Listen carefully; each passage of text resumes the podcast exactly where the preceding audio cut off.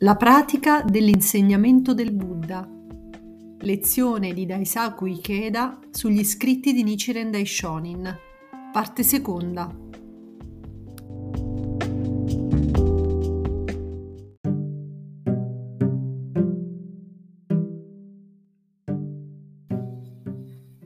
Impegnarsi per Kosen Rufu secondo lo spirito di non dualità di maestro e discepolo è la chiave per una vera pace e sicurezza in questa esistenza. Il carattere cinese Myo di Myo-ho o legge mistica significa aprire, aprire la strada attraverso una preghiera basata sull'impegno comune di maestro e discepolo, aprire la strada attraverso il coraggio di avanzare con audacia e vigore, aprire la strada attraverso la saggezza di percepire la verità essenziale nelle circostanze mutevoli, aprire la strada attraverso un'azione determinata e piena di fiducia.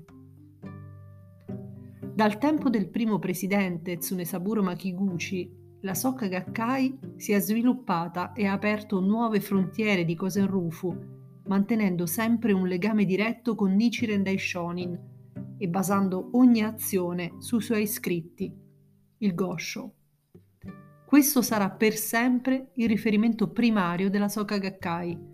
La pratica dell'insegnamento del Buddha mette in luce proprio questo spirito fondamentale che rappresenta anche la chiave della fede per la vittoria assoluta. Letteralmente il titolo è Praticare come il Buddha insegna, dove l'espressione come il Buddha insegna, si può anche interpretare come il maestro insegna.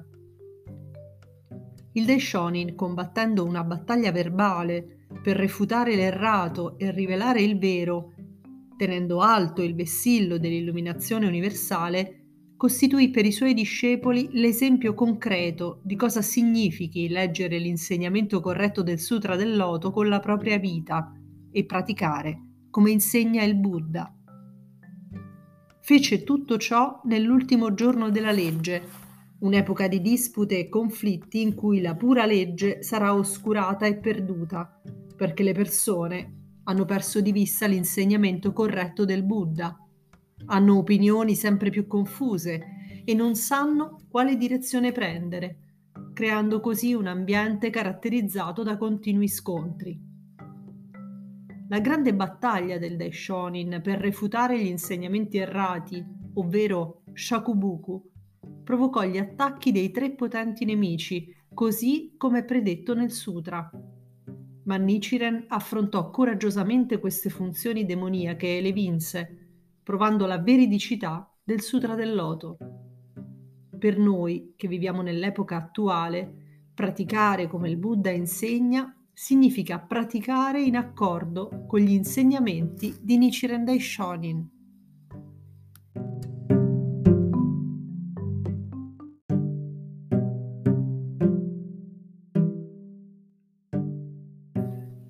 L'ultimo capitolo del Kachiron, la teoria del valore di Makiguchi, opera che fu curata da Toda, si conclude con un brano in cui sono contenute alcune frasi famose tratte dalla pratica dell'insegnamento del Buddha.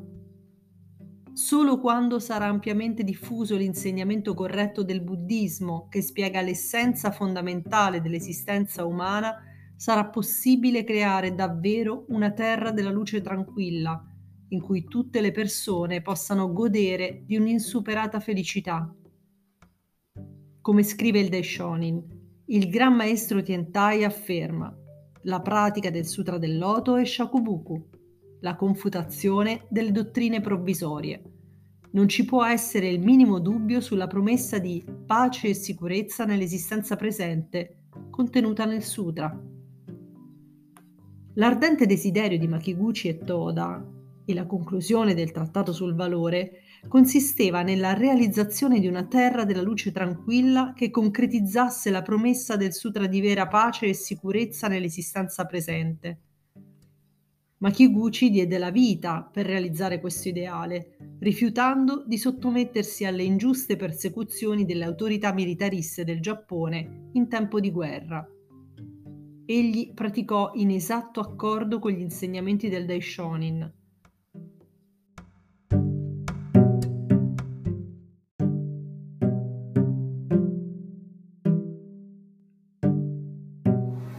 Josei Toda, il secondo presidente della Soka Gakkai, nella sua copia personale del libro del Gosho, aveva tracciato un grande doppio cerchio rosso di fianco al titolo La pratica dell'insegnamento del Buddha, per indicare la particolare importanza di questo scritto. E io, come suo discepolo leale e devoto, ho riletto infinite volte questa lettera, imprimendo nel mio cuore lo spirito del Daishonin di confutare gli errori nell'ambito del buddismo. Conservo cari ricordi di quando studiavo questo gosho con i membri della divisione giovani che si riunivano nel mio appartamento, all'epoca in cui ero il loro responsabile. Molti anni dopo ho tenuto lezioni su questo scritto anche ai rappresentanti della divisione scuole superiori. Niente mi dà più gioia che studiare gli scritti del Daishonin e metterli in pratica insieme ai giovani che porteranno sulle spalle il futuro. Spero che i giovani della Soka Gakkai di oggi studino seriamente la sublime filosofia di Nichiren Daishonin, rafforzando così la loro fede e sviluppando la capacità di parlare agli altri con chiarezza della pratica buddista. La pratica dell'insegnamento del Buddha descrive come i discepoli autentici si impegnano per realizzare i nobili ideali del buddismo senza temere le difficoltà, così come insegna il loro maestro. È uno scritto importante che contiene l'essenza della non dualità di maestro e discepolo. Incidiamolo profondamente nella nostra vita. Per il continuo sviluppo di Kosen e una stabile vittoria della SGI nel corso dell'infinito futuro dell'ultimo giorno della legge.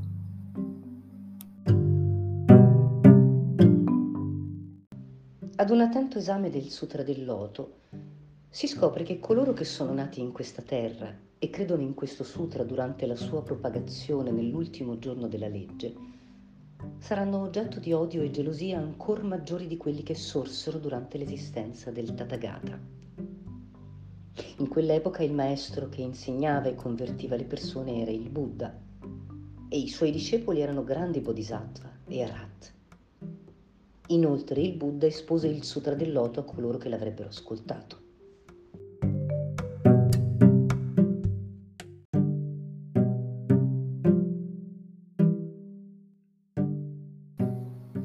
La sfida di propagare la legge nell'ultimo giorno. La pratica dell'insegnamento del Buddha, datata maggio 1273, fu composta a Ichinosawa, sull'isola di Sado, durante l'esilio del Daishonin. Come si vede dal poscritto, la lettera è indirizzata a tutti i miei seguaci, insieme all'indicazione tenete sempre con voi questa lettera e leggetela più e più volte. In questo scritto il Daishonin incoraggia i discepoli a seguire il suo esempio, praticando come insegna il Buddha e coltivando con cura la propria fede. Ai tempi del Daishonin, l'esilio a Sado equivaleva a una condanna a morte. Infatti la maggior parte di coloro che erano stati confinati in quell'isola remota non facevano più ritorno. Durante il periodo che il Daishonin vi trascorse, la sua vita fu costantemente in pericolo. Nel Gosho sulla profezia del Buddha, scritto un mese dopo questo, reca la data del mese intercalare di maggio 1273, egli afferma le probabilità che io sopravviva a quest'anno o addirittura a questo mese sono una su diecimila ma il Daishonin, in quanto Buddha dell'ultimo giorno della legge, senza farsi intimorire dalle privazioni e dalle indescrivibili difficoltà che aveva di fronte, dichiarò la sua battaglia per rischiarare con la luce dell'illuminazione universale l'oscurità che avvolgeva il genere umano. L'anno precedente, nel febbraio 1272, aveva redatto L'apertura degli occhi, lo scritto in cui rivela l'oggetto di culto nei termini della persona. Questo fu seguito nell'aprile 1273, un mese prima della stresura del presente Gosho, dal trattato l'oggetto di culto per l'osservazione della mente, che rivela l'oggetto di culto nei termini della legge. Con il completamento di questi due importanti trattati, il Daishonin stabilì le basi dottrinali del suo insegnamento per l'illuminazione di tutte le persone per l'eternità. Ora toccava ai discepoli.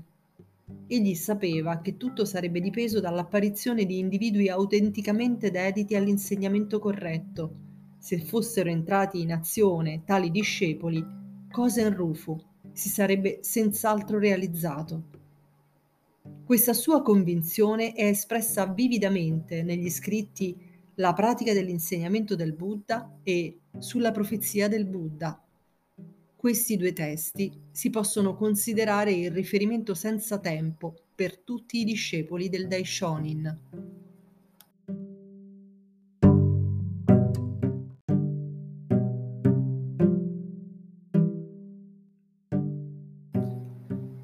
La pratica dell'insegnamento del Buddha rappresenta un'appassionata esortazione ai discepoli a dedicarsi altruisticamente alla legge.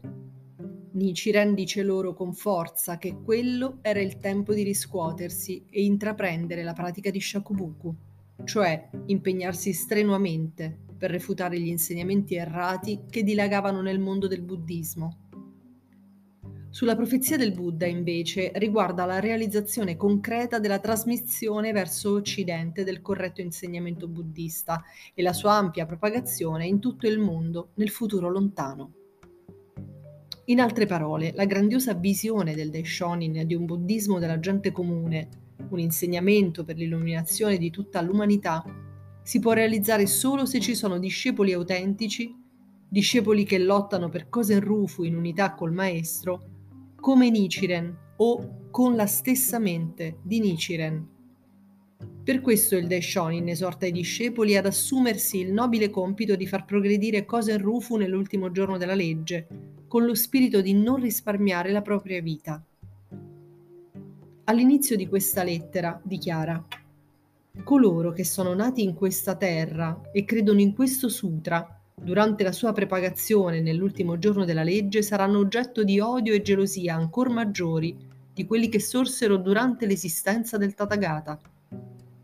Si sta riferendo al passo del Sutra del Loto in cui si afferma e poiché odio e gelosia nei confronti di questo sutra abbondano perfino mentre il Tathagata è nel mondo, quanto peggio sarà dopo la sua scomparsa lo scopo di tale affermazione era far sì che i seguaci approfondissero la consapevolezza della loro missione di propagare la legge nell'ultima epoca e prepararli all'opposizione che avrebbero senz'altro incontrato lungo il cammino. Chi manca di coraggio o ha paura delle difficoltà non può realizzare l'eccezionale impresa di Kosen Rufu. I veri discepoli sono quelli che si impegnano con la stessa passione del Daishonin, decisi a guidare le persone all'illuminazione e hanno la forza indomita di affrontare direttamente gli ostacoli con dedizione altruistica.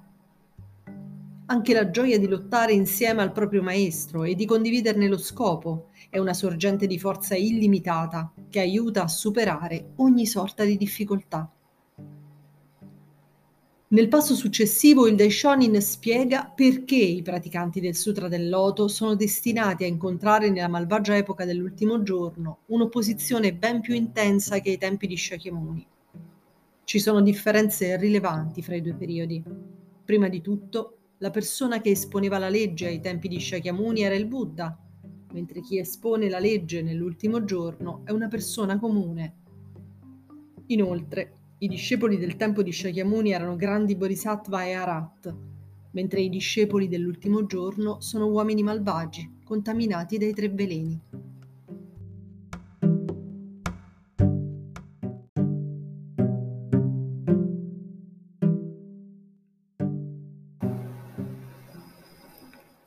Anche durante l'epoca in cui era il Buddha a predicare la legge, i suoi insegnamenti erano praticati da discepoli eccezionali. Molti nutrivano odio e gelosia nei suoi confronti e verso la sua comunità. È naturale, quindi, osserva il Daishonin, che nell'ultimo giorno della legge vi siano un'ostilità e un risentimento ancora maggiori, visto che il maestro che espone la legge è chiaramente una persona comune e i suoi discepoli vivono immersi nei tre veleni di avidità, collera e stupidità. Perciò osserva, per questa ragione la gente rifiuta il buon maestro e ricerca invece i cattivi maestri. Anche se le persone hanno la fortuna di incontrare il buon maestro Nichiren Daishonin, la loro incapacità di distinguere il bene dal male e il vero dal falso li induce ad allontanarsi da lui per avvicinarsi invece a maestri sbagliati. Questa è la triste realtà dell'ultimo giorno.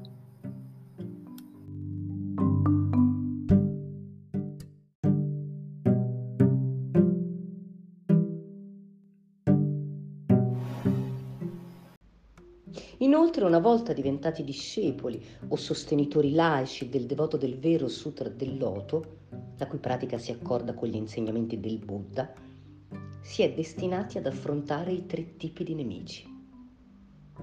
Quindi, dal giorno stesso in cui si ascolta questo sutra e si prende fede in esso, si dovrebbe essere assolutamente preparati ad affrontare la grande persecuzione dei tre tipi di nemici, che adesso, dopo la morte del Buddha, sarà sicuramente ancora più intensa. Sebbene i miei discepoli abbiano già udito ciò, alcuni si sono impauriti al punto di abbandonare la fede di fronte a grandi e piccole persecuzioni. Non vi avevo ammonito in precedenza. Vi ho insegnato giorno e notte ciò che il Sutra afferma. Poiché odio e gelosia nei confronti di questo Sutra abbondano perfino mentre il Tathagata è nel mondo, quanto peggio sarà dopo la sua scomparsa.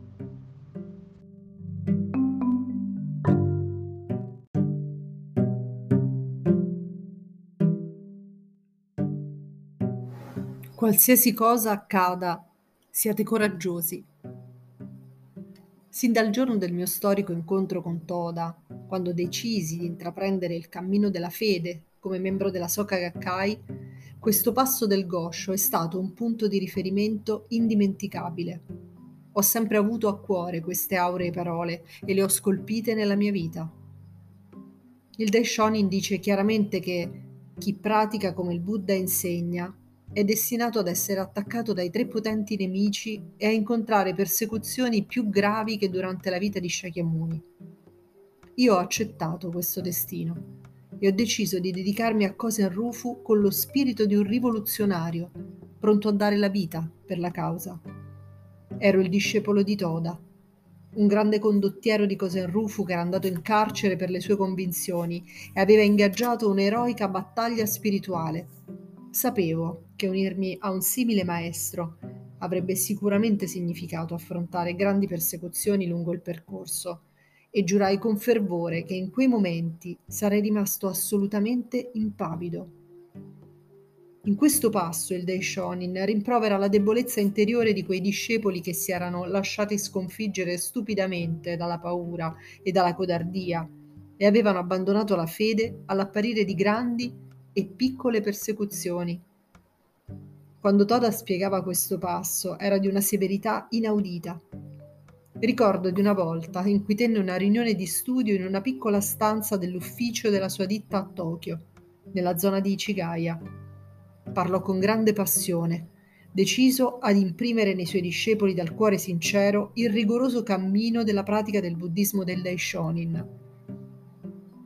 Qualsiasi cosa accada, non abbiate paura, non arretrate mai di un solo passo, disse. Le sue indicazioni erano così severe perché aveva ereditato fedelmente lo spirito del Daishonin. Ricordo che le sue parole mi colpirono e mi ispirarono profondamente, compresi per la prima volta il rigore e la dedizione totale che caratterizzano una fede autentica e come il vero scopo dell'attività della Gakkai si accordasse perfettamente con gli insegnamenti del Daishonin. Alla fine di questo passo, il Daishonin riferisce di aver ripetuto giorno e notte ai suoi discepoli l'ammonimento del sutra. Poiché odio e gelosia nei confronti di questo sutra abbondano perfino mentre il Tathagata è al mondo, quanto peggio sarà dopo la sua scomparsa. Spinto unicamente dal desiderio che i suoi discepoli rimanessero impavidi di fronte alle persecuzioni. come nel caso dei tre potenti nemici. Queste sono manifestazioni delle funzioni del re demone del sesto cielo o demone celeste, il più temibile dei tre ostacoli e dei quattro demoni. Come maestro impegnato in una lotta senza quartiere contro gli assalti dei tre tipi di nemici, il Daishonin avvertiva costantemente i suoi discepoli che avrebbero incontrato senza dubbio ostacoli ben peggiori di quelli dei tempi di Shakyamuni. Nonostante ciò, alcuni discepoli ebbero paura e smisero di praticare, al punto che, scrive il Daishonin, 999 persone su mille abbandonarono la fede. Il trionfo dei discepoli sulle funzioni demoniache o la loro sconfitta avrà un impatto decisivo sulla diffusione della legge mistica nell'ultimo giorno. Non c'è nulla di più doloroso per il maestro che vedere discepoli arrendersi subito davanti a ostacoli di questo tipo.